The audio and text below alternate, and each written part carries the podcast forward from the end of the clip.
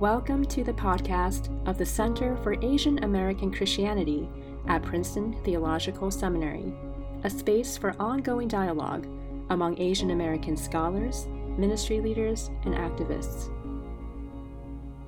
It is indeed a um, um, absolute privilege and joy uh, to uh, be amongst you all virtually today. My, my only lament is I wish I wish it could have been in person. There are a number of people who I I look forward to one day being able to meet in person uh, that I've gotten to learn from and, and hear from virtually during our time together. You know, uh, as, as I uh, reflected on yesterday and, and today, um, I thought about this presentation, kind of where it's placed. I, I, I tend to be a person who likes to go early in, in the presentation process. I, I like, you know, we we have a very, there's a very high bar of, um, of, of excellence and of vulnerability and thoughtfulness. And uh, what I hope to contribute um, is something that uh, uh, certainly um, does service to the magnitude and the depth of the topic. But you are welcome to pray for me that that would take place. And I also would love to invite you in just a short moment of pausing, a short moment of deep breathing, a short moment of being still. In my line of work, we call this mindfulness meditation. And there are many classes that I start this way. Um, but when I think about what we have been learning about, what we have been processing, it is deeply, deeply weighty, and it is incredibly personal. And so if you would join me, just thirty seconds, thirty seconds of deep breathing wherever you are. One breath for each moment.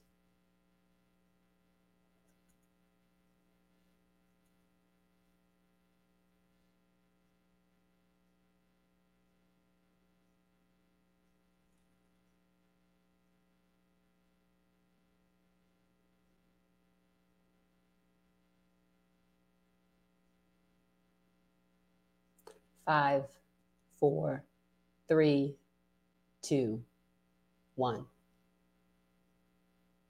The high cost of solidarity. So racial stratification, we have had some absolutely excellent uh, talks and conversations already about, about racial injustice, about racialization, about um, race as being on the agenda, being one of the Um, one of the agents, one of the components for manipulation of the racist capitalist system, right? Um, and racial tra- stratification, wherever we have the development of race as we have come to know it since the sixteen hundreds, um, race is designed to categorize on the agenda of stratification, categorize to stratify. And racial stratification takes work. Uh, there are many times in which things can look as if it is inevitable. It's simply the way it is. I think about working with organizations and, and churches, for example, that are largely, um, and inst- academic institutions that are that are largely white and certainly uh, white controlled in terms of who has the power, uh, dollars, hiring decisions, et cetera. Um, and There are times when I will come in and talk to people and they will say things like, you know, we really want to, we really want to diversify. Like we would love, we would love to have more X Y Z types of people here. And one of the questions that I asked them, and I, and I'm not even trying to be unnecessarily, uh, pro- unnecessarily provocative, is how do you keep it so white? How do you keep the space as it is? And so um, the, the presuppositions under that question is that the places where we find ourselves, the communities, the institutions, um, they are indeed a result of intentional, intentional gatekeeping, intentional boundary setting, right? Um, so racial stratification, even though at this point in twenty twenty-two, it can almost look like it's inevitable, that it's almost natural, it takes work. It takes work. Uh, and very, very sophisticated work uh, in order for these systems of racial injustice to persist. And I know that they feel like at times that they are unable to move, unable to budge. And, and I myself often use language like, you know, racial injustice is woven into the fabric, into the narrative, into the story of the states, for example. But one of the things that actually gives me hope is that it takes work to keep it that way, which lets me know that it is more flimsy than it sometimes presents itself to be. The inevitability of racial stratification is more flimsy than it presents itself to be. And racial stratification takes work. It's one of the things I often talk about, gleaning from the wisdom of the last couple of hundreds of years of people who have written and preached and talked about this topic and lived about this topic, really are kind of the four ways, the four walls, the four legs that prop up racial stratification, that keep it in place, that keep it looking uh, inevitable and unable to penetrate. One of those is violence. Violence is a necessary component of racial stratification. It's necessary, it's necessary. It's painful, it's gripping, it's grievous, it's horrendous. But racism doesn't exist without violence. Doesn't exist without violence. I have to tell you, I was so deeply moved by many of the lectures and talks so far, but so far, but um, I woke up this morning thinking about uh, Doctor Jane Hong's talk, and what I kept thinking about was how I, and she, and, and really her reminding us of the childhood ambitions of Latasha Harlins, and the way in which she wanted to pursue a career of justice doing and justice seeking. She wanted to be a lawyer. And I thought how much we have lost, how much we have lost that today we don't get to benefit from the justice seeking of attorney Latasha Harlins. Violence, the necessary violence of racism took her away from us. And she, by the way, is not the only one. The other leg, so to speak, that helps to prop up racial injustice, racial stratification, this system, is political power and laws. Laws, policies, government endorsement of the racist system. And sometimes that government endorsement of the racist system can be right on the nose, right? Uh, it can be so on the nose that it prohibits people who identify differently racially from marrying each other. It can be so on the nose that there are um, runaway slave laws. It can be so on the nose that there are laws set in place that prohibit uh, certain groups of Asians from coming to the United States, not just for a decade, but for decades, as we think about the Chinese Exclusion Act and, and its expansion to other groups outside of just China. Racial stratification requires violence. It requires political power and laws. And some of those laws aren't quite as on the nose, but laws that definitely impact voting and voting rights. Sentencing, what is deemed a crime and not a crime. Well, that likewise is on the agenda of the cementing of racial stratification. The, the other leg, so to speak, that is very close to the work that I do day to day is religious and moral complicity. The way in which the religious enterprise co-signs or is completely silent in the face of racial injustice. This is actually a necessary component to keep in place. And I know it doesn't seem this way, especially as the blood cries out um, of the flimsy system that goes against the design of God, what God has given to us, to keep that in place. Religious and moral complicity pay, play a key role, a key role and maintaining the system of racial stratification. Pulpits that are completely quiet after January sixth. Pulpits that claim the love of Jesus is expansive and far-reaching,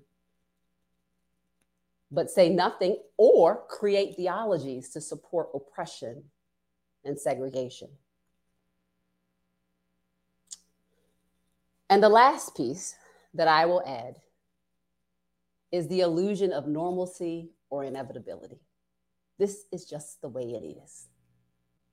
This is just the way it is. And while it is true, and I'll show you my theological cards, that sin and corruption and humans' attempt to dehumanize each other and to be a harsh and unloving God over each other is as old as human time. That's true.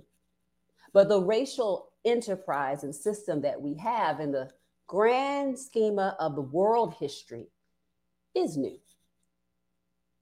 But yet it presents itself as normal and inevitable. Normal and inevitable. This is just the way that it is.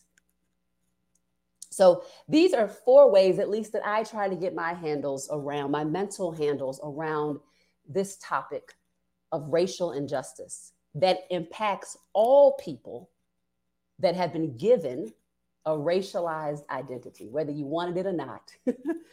All people have been drafted into this project and given a racial identity.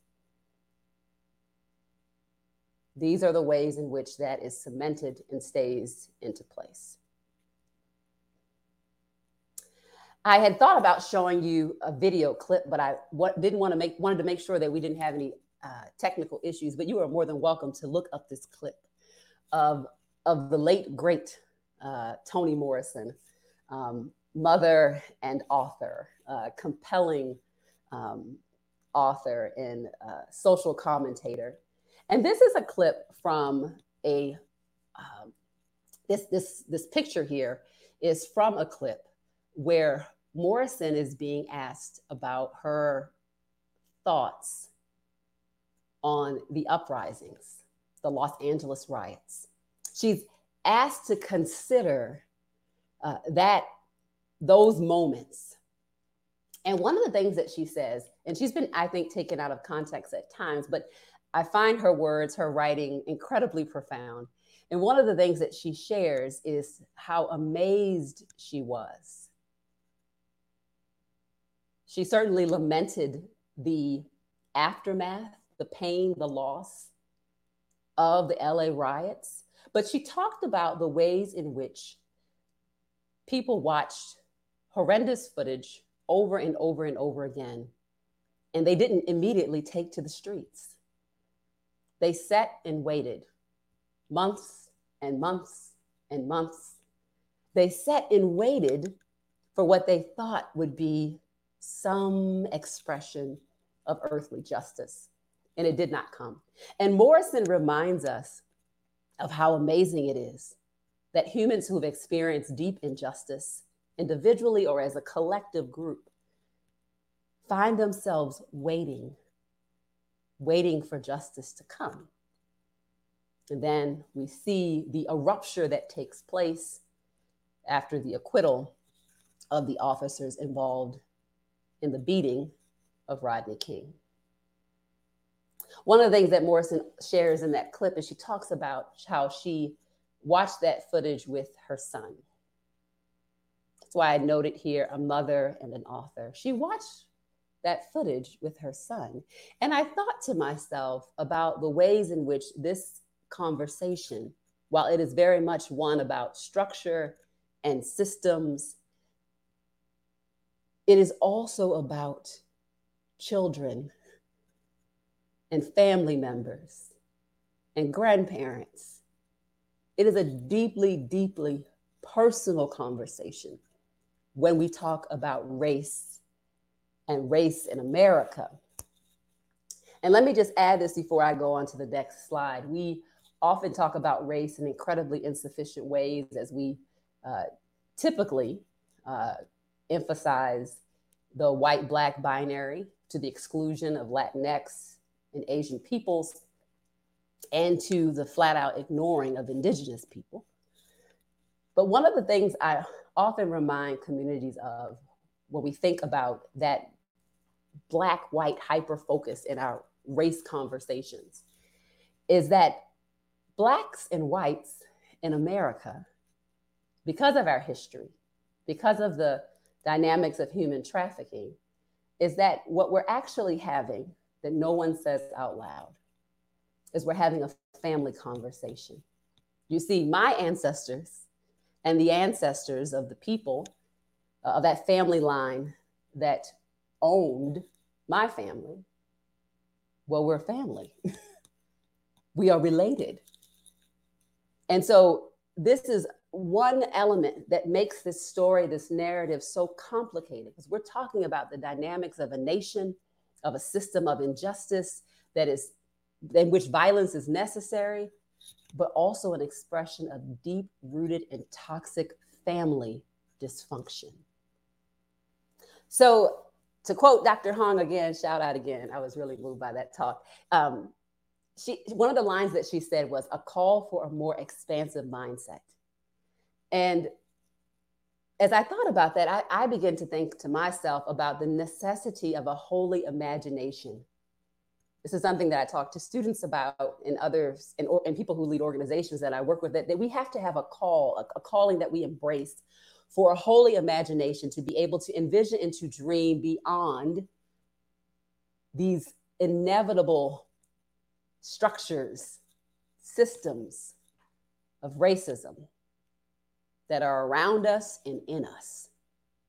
A holy imagination that works its way and resists scarcity thinking, that nothing can happen, that nothing can be done, that better cannot be walked towards.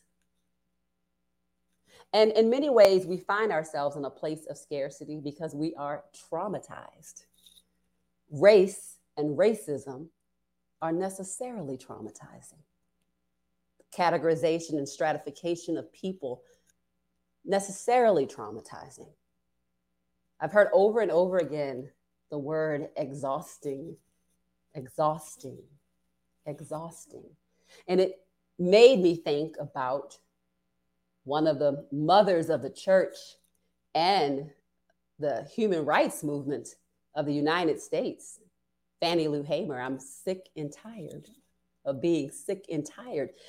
That that's that her famous quote epitomizes this sense of exhaustion, exhaustion, exhaustion. And so our holy imagination is robbed of the fuel that it needs because fear, fear is on the table. Exhaustion is on the table. Very real trauma is on the table. And even strategic ignorance, something that psychologists in my world, we talk about the ways in which we may find ourselves being selectively ignorant about the pain of our group and the pain of groups outside of our own. So we've got a lot of barriers in place that we have to acknowledge and work around and dismantle in order that we might enliven our individual and prayerfully collective holy imagination, so that we might be able to dream together of what it will take to dismantle this racist system. But if you will indulge me just for a second, um, you know, I've added, I've already added my psychology flavor in here. You know, I'm, I think I'm, the, I think I am the sole psychologist of, of, of the bunch, I think. Um, I, I will also let you know my my, my other um, vocational identity is Sunday school teacher. Um, I haven't been able to teach Sunday school in quite some time, but it's one of my favorite things. And um, if, if you will indulge me just for a moment, I wanted to lift a text up before you. And it is one that many of you may be very familiar with. And you may likely have an interpretation very different than my own. And that's okay. We don't have to agree on that. Maybe you have some insights that you can share out, so feel free to throw those in the chat. But I want to tell you some of the things that jump out to me as I reflect on this passage and as I think about it, as it relates to our conversation over the last two days as I think about African American and Asian American hopes and necessity of solidarity. So Acts sixteen, Acts chapter sixteen, verses sixteen through twenty-four. And um, I'm going to read this quickly to you, and then I'm going to pull out some themes that I want us to think about. And I want them to kind of play a little bit, loop a little in your mind as we move through our time, to, our remaining time together. Put those in your pocket. And, and certainly you're welcome to look at the beautiful faces of those dear little girls um, that are on that slide as well. Acts sixteen, sixteen through twenty-four. Paul and Silas in prison. Once when we were going to the place of prayer, we were met by a female slave who had a spirit by which she predicted the future. She earned a great deal of money for her owners by fortune telling. She followed Paul and the rest of us, shouting, "These men are servants of the Most High God who are telling you the way to be saved." She kept this up for many days. And finally, Paul became so annoyed that he turned around and he said to the spirit, "In the name of Jesus Christ, I command you to come out of her." And at that moment, the spirit left her. When her owners realized that their hope of making money was gone, they seized Paul and Silas and dragged them into the marketplace to face the authorities. They brought them before the magistrates and said, "These men are Jews and are throwing our city into an uproar by advocating customs unlawful for us Romans to accept or practice." The crowd, the crowd joined in the attack against Paul and Silas, and the magistrates ordered them to be stripped and beaten with rods. After they had been severely flogged, they were thrown into prison, and the jailer was commanded to guard them carefully. When he received these orders, he put them in the inner cell and fastened their feet in the stocks. Maybe many of you are familiar with that passage. Some people are Acts fans. Um, There are times in which the bondage that we are under in this system, it certainly benefits someone. Our bondage, the bondage, our placement in the hierarchy of racial stratification benefits someone. There are benefactors of bondage, and they make it their business not to see people set free. Along with that system, there are people who are flat out reluctant chain breakers. They're reluctant in the work of breaking chains. One of the things that strikes me about this little girl who is being exploited, who is a means of a profit for an unjust, for unjust men in an unjust system, is that she declares over and over and over again, stalking the people who claim to represent Jesus the liberator. Over and over and over again, her voice cries out until it gets on the apostles' last nerve. And not out of altruism, but out of just flat out annoyance. He sets her free. Reluctant chain breakers. That entire system, that entire system was built on injustice, the necessary bondage of a precious little girl. And so when she is set free and the system no longer can make its money as it does, those who call themselves her owner are enraged. Enraged, and they demand the blood of those reluctant chain breakers. They drag them before the magistrates. They make their case, and they make such a case that it's not only them that cry out for blood. Everyone else is in on it. Everyone else is in on it.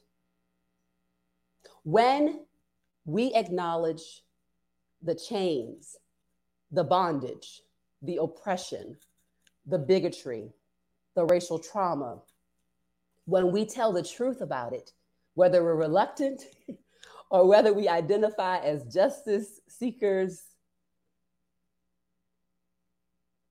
we shouldn't be surprised when those who benefit from bondage yell before the magistrates and demand the blood even of reluctant chain breakers. The cost of solidarity is high. The cost of solidarity is high. And remember the system that we talked about, right? And how it has these different features that keep it in place, how it keeps it situated, because it is flimsy, even though it lies to us, even it, though it is monstrous, even though it breaks bones and puts bullets into brains, it's flimsy because it does not have the blessing of the thrice holy God.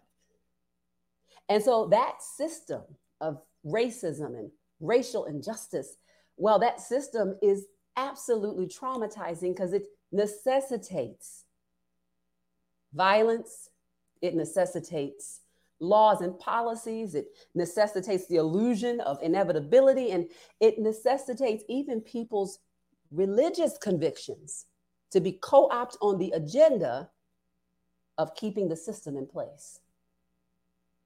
No wonder it's traumatizing. No wonder it is traumatizing, and no wonder we are exhausted, and no wonder some of us are sick and tired of being sick and tired. Maybe we'll be so tired, so tired that we won't use our holy imagination. Racial trauma is a topic that is near and dear to my work, um, and you can imagine why.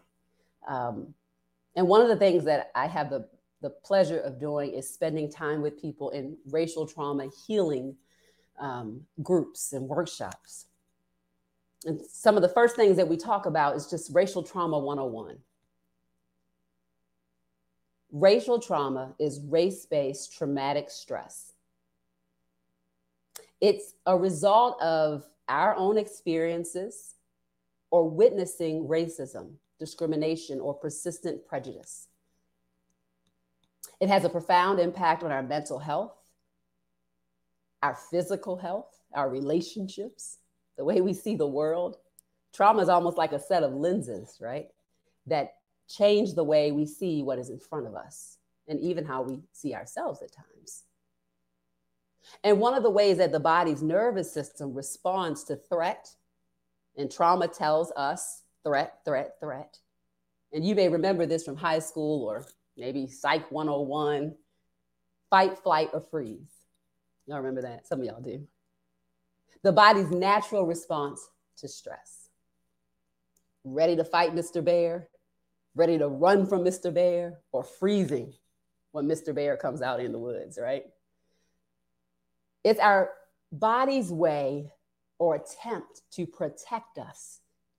And in a nation that is filled with racial trauma, This way, this fight, flight, or freeze has become a way of being. And so it's no surprise that stress-related disorders and illnesses plague people, that weigh us down in this necessary traumatic system of racialization. Well, one of the other kind of defenses that kicks in from our nervous system along with fight, flight, or freeze is a term that trauma therapists of late often like to lift up. And that is fight, flight, freeze, and fawn, fawn, fawning, you know, fawning. Uh, maybe the threat comes forward and we think that we can make peace with the threat. Our traumatic response to the system of racism, injustice, the, the wickedness of it, the threat of it, the necessary pillars and components of it, no matter where we find ourselves in that stratification or where we think we are in that system of stratification, fawning also becomes one of the reactions that we might find ourselves engaging in. attempting to make nice with the oppressive structure, attempting to make nice with it. And I propose to you today that there are times when individually, but people groups, as a response to the racially traumatizing elements of the racist system, and remember, race is necessarily traumatic, the different groups, the different groups take on some of these um, nervous system, neurological responses. And we may perceive each other as not really getting it because our responses are different. Those whose response to the racist system is fawning, making nice with it. Those whose response to the racist system is keeping their heads low. Those whose response to the racist system is fighting, yelling out. It is possible that we misinterpret each other. It is possible that we lack empathy for each other, when I think it's most possible that we are all having different reactions at different times to the racially traumatic system. So, ways for us to cope and heal racial trauma, because healing is going to be necessary, not after dismantling, but throughout enduring dismantling of the racist structure, of the racist systems, of the racist ideology, laws, and practices. We cannot wait for healing to come. My goodness. We have to figure out a way to, to, to heal a little bit along the way so that we can have enough em- empathy and presence, even in a space like this, to hear the fullness of each other's stories, to notice how it kind of pinches, and to be able to sit with that. We have to have enough healing along the way, picking it up along the way, looking eschatologically to the full and completed healing that will come, and this is for believers, the full healing that will come, borrowing from the future, reminding us that there is healing available for the today, even if not complete, in order for us to do justice. So we have to give space and voice to pain. One of the things I believe that I have heard uh, my Asian American siblings in Christ say throughout the last two days, um, some of our presenters and in, in some of our group discussions, is just the importance of maybe their own self-permission of telling their story um, and, and, and acknowledgement of expectations of others hearing it, getting it, sharing it, saying it, or passing a mic. But I, you know, just my two cents, white supremacy doesn't usually pass microphones. You got to come with your own in your pocket and, uh, and, and voice your pain. Voice your pain, even if you're only voicing it to you. Belief is cathartic. It, it is not lost on me as someone who did uh, work in my psychology training as a trauma therapist about the power of belief, believing yourself and believing other people's stories. And, and as a believer, as a Christian who is, um, who is wrapped all up in the beauty of the resurrection, um, I am amazed that God cares a lot about belief. This story of the cross is the story of a trauma that happens to a, a minority within a context feeling the oppression of the state, bearing the weight of systemic and personal sins and shame at the cross. And this Jesus invites us to believe the story of a traumatized man, to believe it, to believe it, to place faith in the resurrection is to believe the story of one traumatized who bore the weight of sins. Belief is amazing. It's tremendous. To use a psychology word, it may even be cathartic. So voice, voicing our pain is so necessary, even if just to ourselves, or maybe most importantly, to ourselves. Affinity group spaces. So in, in the higher education context, working as a faculty administrator, I worked with uh, first-generation college students, international students, um, and, and, and American minority students, many different groups of student populations. And, and one of the things that I would often get, even more so in uh, Christian spaces, is that people would, would ask questions about um, affinity groups. So um, a club or an organization um, that was devoted to uh, the understanding and Uh, solidarity and connection and support of, of a particular group. So the Latinx group, or the Asian American Student Association group, or um, the, the African Student Association group, for example. Wh- why do they need affinity spaces? Isn't this some form of segregation, is what people would eventually throw out. Even students, students of color, at times might find themselves feeling a little anxious or suspicious and wondering, am I supposed to be in this space? Well, I would explain the research and the, and, and the findings and all those things. I could make that case, right? But I would also tell them a little story about me. So I'm a product of a couple of different affinity spaces. Um, one is I'm a product of an all-girls school education. Went to what I think is still the oldest remaining all-girls school, public school in the United States, Western High in Baltimore, where I grew up. In that space, the class clown, the person who was best in math, um, the most ambitious and bold were always, it was always a teenage girl, right? And that set me, that set to me a unique lesson about who women are and who women can be. And I needed that in my development. I needed that, I needed to absorb that, so that when I went into co-ed spaces, I already was convinced of that truth about what I had to bring to the table. I was not looking for the co-ed space to make me something that I could only be convinced of in the affinity space. I'm a two-time historically Black college graduate. I can say the same narrative as well. Again, other ways to heal: prayer, mindfulness, mantras. Knowing our triggers, even as we're having this conversation, listening to our bodies, and then activism and expressing agency. Those are necessary elements of healing. So counting the cost. Remember I talked about solidarity is, solidarity is costly.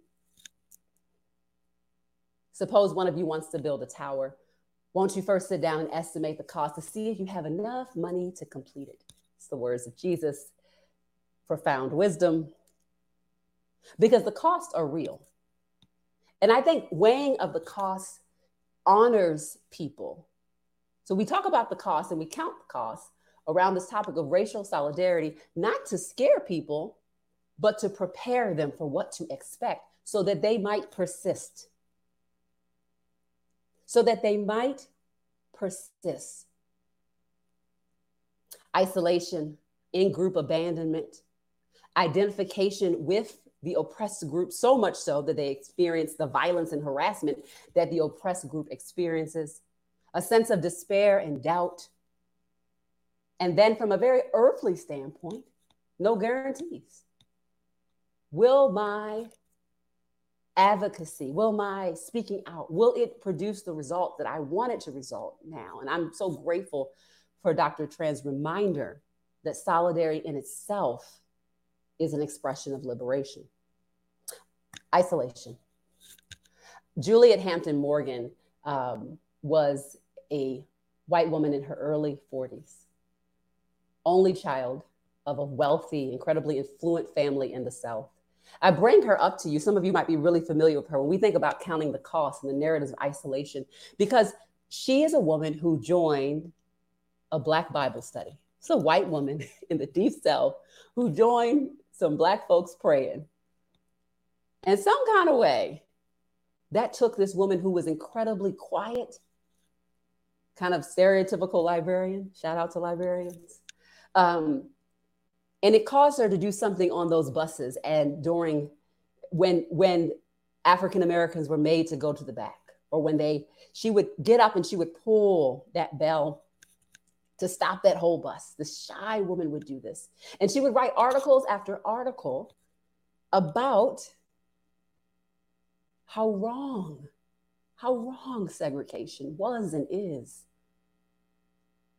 But she endured great isolation, harassment, and violence. That wealthy and affluent family disowned her. No one stopped the attacks on her home, and her isolation drove her to a place of deep, deep despair. And at about the age of forty-three, Juliet Hampton Morgan became a martyr of the Montgomery bus boycott and taking her own life. I say this to say that we must stick together and not go it alone. The Juliet Hampton Morgans amongst us today should know that we are in this together. Together. When we have very simple expressions, now I'm not even talking about kind of deep and, and, and, and weighty expressions of solidarity. I'm talking about like, you know, a webinar or simply posting something online that says, Um, st- stop Asian American violence, stop violence against Asian American people. When an Asian American puts out publicly Black Lives Matter, we must prepare ourselves for online harassment, painful emails, not from white supremacists out there, but even from people within our own group who question our loyalty, respect, and our love for our own group because of our advocacy. I'll tell you a short story, then I'll shut it down, Doctor Latiborne. uh, at the beginning of the, um, at the very beginning of the pandemic, uh, we were already seeing the ways in which Asian American businesses um, were being mistreated and ignored. Um, and again, obviously all this plays into some of the things that we've already alluded to. And a local African-American pastor uh, put out a pretty simple tweet. It was a picture of him and his teenage daughter going to pick up some food from their favorite Chinese food spot in their city. He reminded the people on his modest but fairly large uh, social media account, let us not forget our Asian-American brothers and sisters. He spent his entire next two days fending off the words of people in his own group who were angry. But what about anti-Blackness amongst Asians? Where are they for us? You must not love Black people. Hundreds, thousands of threads started taking his picture, mocking him, using language like Uncle Tom, uh, using phrases like buck dancing, like dancing for uh, the white gaze and now the Asian gaze. I know this story so intimately because that preacher is my husband. And that teenager in the picture is my oldest daughter. And what we learned over those two days of his simple tweet is how we must continue to do the work, even when people in our own group that we adore become angry and don't understand why we are compelled to speak out and why we must continue to speak out. So solidarity requires fuel. Love compels and provides courage for us to do this. Christ models what solidarity looks like, and the fact that he is the It was incarnate. You don't get more, in, more into solidarity than that. We must have a deep regard for our own ethnic identity. Paul was a Hebrew of Hebrews that allowed him to be the apostle to the Gentiles. It is our deep connection with our own identity that fuels our ability to then love others. We don't have to become others to love others. We must love ourselves, and from that reservoir, love others. It bears witness to the resurrection power for Christians when we unite in solidarity. And it is a reminder of the Nicene Creed when we do this important work that we as Christians are called to believe in one holy, Catholic, apostolic church, the Catholicity of the church, which will be expressed in the eschatological reality of every tribe, nation, and tongue, not every caste system, not every racial hierarchy. It is a part of the crown that Christ has won in his great redemption work out of love for us. Let us be reminded of this creed that goes across people groups and generations, that we must place our belief in this one holy Catholic apostolic church. And I will stop now. Thank you. We here at the Center for Asian American Christianity at Princeton Theological Seminary invite you to join in the ongoing dialogue on Asian American faith, identity, social engagement, and ministry through our newsletter, blog, and upcoming conferences at L T I A A dot com.